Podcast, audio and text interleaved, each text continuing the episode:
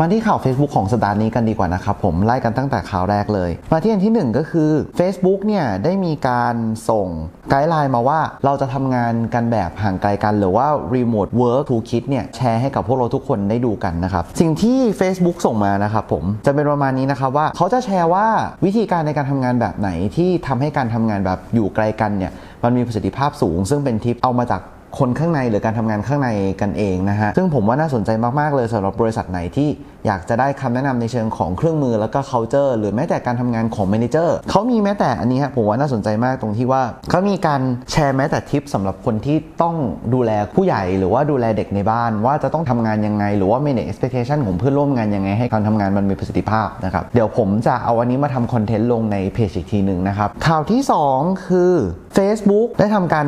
ใส่ฟังก์ชันที่ชื่อว่าา temporary service change นะครับ คือเซอร์วิสนี้มีการเปลี่ยนแปลงชั่วคราว เพื่อที่จะเปิดโอกาสให้ธุรกิจต่างๆเนี่ยสามารถที่จะแชร์ข้อมูลของคนได้ว่าตอนนี้เนี่ยคุณได้รับผลกระทบจากโควิด -19 ยังไง ไม่ว่าจะเป็นเวลาเปิดปิดที่เปลี่ยนไป หรือว่ามีการเพิ่ม Delivery หรือว่า Take away Service เข้ามาในธุรกิจ ก็สามารถเข้ามาอัปเดตในนี้ได้นะครับ ผมอยากให้เจ้าของธุรกิจหลายๆคนเนี่ยเข้าไปอัปเดตซะยังไงก็ฟรี และเป็นฟังก์ชันใหม่นะครับผมไม่อยากให้พลาดกัน คนที่เขาสอบถามข้อมูลหรือสนใจที่จะซื้อสินค้าจากธุรกิจของคุณ เขาจะได้ไม่งงว่าตอนนี้ตกลงคุณขายอะไรอยู่ หรือเป็นยังไงบ้างแล้วนะครับ นั่นจะเป็นข่าวที่ 2 คราวนี้มาที่ข่าวที่ 3 ครับ จะเป็นข่าวนี้คือ data access tool หรือว่าเครื่องมือที่เปิดโอกาสให้คนทั่ว ๆ ไปเนี่ยสามหรือว่า Facebook user คนไหนก็ได้ สามารถดาวน์โหลดข้อมูลส่วนตัวของตัวเองที่ Facebook และ Instagram เก็บไว้เนี่ยซึ่งผมยังไม่ได้เช็คนะว่าข้อมูลที่สามารถดาวน์โหลดได้เพิ่มมีอะไรบ้างนะฮะ แต่ว่ายังไงถ้าเช็คแล้วเดี๋ยวจะเอาคอนเทนต์นี้มาแผ่ออกมาให้ดูอีกทีแล้วกันนะครับ อันที่ 4 ครับ คือเขาได้มีการทำ playbook นะครับสำหรับการทำคอนเทนต์บน Instagram ให้สามารถขายของได้ในช่วงโควิด 19 นะฮะ ซึ่งไกด์ไลน์นี้นะครับ เราสามารถเข้าไปดาวน์โหลดได้นะครับ ผมจาก Facebook for Business นะฮะ เดี๋ยวยังไงผมอาจจะแปะลิงก์เข้ามาให้ด้านล่างอีกทีนึงแล้วกันนะครับ เพื่อทุกคนจะได้ไปดาวน์โหลดกันเองได้นะฮะ ถัดมาอันนี้จะเป็นเรื่องของ rebranding กันบ้างคือ Facebook ได้มีการเปลี่ยนชื่อของ section ที่รวบรวมเครื่องมือในทดสอบทางการตลาดนะครับ จาก Test and Learn เป็น Experiment Tools นะครับ ตัว Experiment Tool เนี่ยเครื่องมือที่มีให้ใช้อยู่ข้างในเนี่ยสำหรับหลายๆคนที่อาจจะไม่ได้เคยได้ใช้นะครับ จะมีทั้งหมด 4 ตัวที่ทำให้เราสามารถ test ได้ว่าจะทำการตลาดแบบนี้หรือยิง Target แบบนี้ยังไงดีนะฮะ หลักๆที่มีให้ใช้มี 4 ตัวคือ 1. เราสามารถทำ A/B testing ได้คือ ถ้าสงสัยว่าระหว่างกอกับคออันไหนดีกว่ากันอาจจะอันนี้จะใช้ A/B testing ในการเทส อันที่2 whole out test อันนี้คือดูผลของการยิง Facebook ad ว่าระหว่างยิงกับไม่ยิงแล้วเนี่ยอย่างไรดีกว่ากันนะครับ อันที่ 3 คือ brand survey คือสามารถส่ง questionnaire ไปถามคนที่ได้เห็นโฆษณาได้ว่า เห็นโฆษณาแล้วรู้สึกดีขึ้นกับแบรนด์หรือเปล่า การยิงการยิงโฆษณาของแคมเปญของเรานั้นทำให้เกิดผลในเชิงของจิตวิทยาทำให้คนรู้สึกดีขึ้นหรือไม่กับแบรนด์นะนั่นคืออันที่ 3 และอันที่ 4 สุดท้ายคือดู Impact ของการใช้แคมเปญ Budget Optimization นะครับว่าทำให้ performance ของแคมเปญดีขึ้นหรือแย่ลงยังไง เครื่องมือเหล่านี้เนี่ยจริงๆ เราสามารถใช้ได้ใน Ad Manager แต่ว่า ถ้าเราต้องการที่จะเข้าไปในศูนย์รวม มันก็จะมีชื่อใหม่ของไอ้เจ้าศูนย์รวมนี้แล้วครับ ย้ำอีกทีคือเปลี่ยนจาก Test and Learn เป็น Experiment Tools นะครับ อันต่อมาฮะ อันนี้ผมว่าหลาย ๆ คนน่าจะ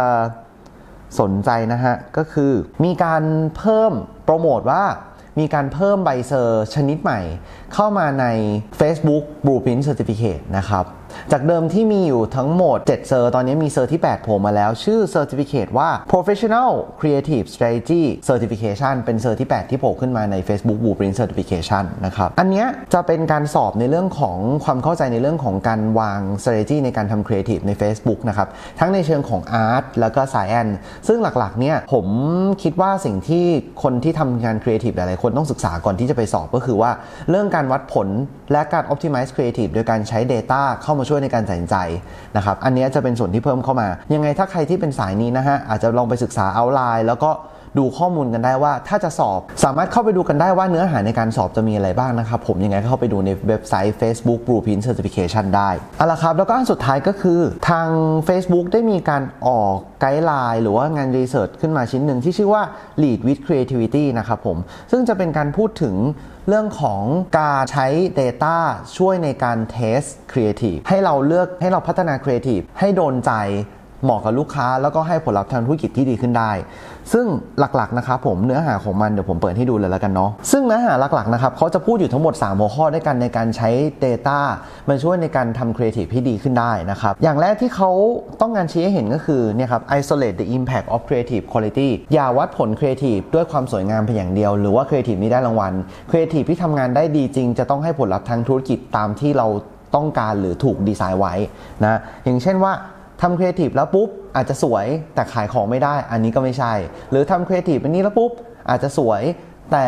คนจำแบรนด์ไม่ได้ อันนี้ก็ไม่ใช่ Facebook อยากให้เราเนี่ยหันมาใส่ใจกับผลลัพธ์ทางธุรกิจที่ครีเอทีฟนั้นทำให้เกิดขึ้นมากกว่าการดูแค่ความสวยงามหรืออย่างอื่นที่วัดค่าได้ยาก นั่นคืออันที่1นนะครับอันที่ 2 คือ deconstruct creative into individual element อันนี้จะเป็นการบอกว่า เราควรที่จะแยกองค์ประกอบของครีเอทีฟออกมา ให้เป็นชิ้นๆ ให้เราสามารถที่จะแยกได้ว่า เราจะเลือกที่จะ test ไหนก่อนว่า factor ไหนทำให้ครีเอทีฟชิ้นนี้ทำงานได้ดี อย่างที่เขายกตัวอย่างมาว่า element บางตัวที่แนะนำให้เราเอามา test ก็จะมีอย่างเช่นว่า ลองดูไหมว่า เราโพสต์เป็นวิดีโอแนวตั้งแนวนอนแล้วเป็นยังไง หรือว่าเรามีการเปลี่ยนความยาวของครีเอทีฟแล้วทำให้ผลลัพธ์ดีขึ้นไหมนะครับหรือว่ามีโลโก้ขึ้นตรงไหนมันถึงจะดี หรือว่าใส่เท็กซ์เข้าไปในครีเอทีฟแล้วทำงานดีขึ้นไหมนะครับอันนี้คือจะเป็นตัวอย่างที่เขาให้มาคร่าวๆว่า มันเป็น element ที่เราสามารถแยกแยกแยกออกมาในครีเอทีฟแล้วสามารถนำมา test ได้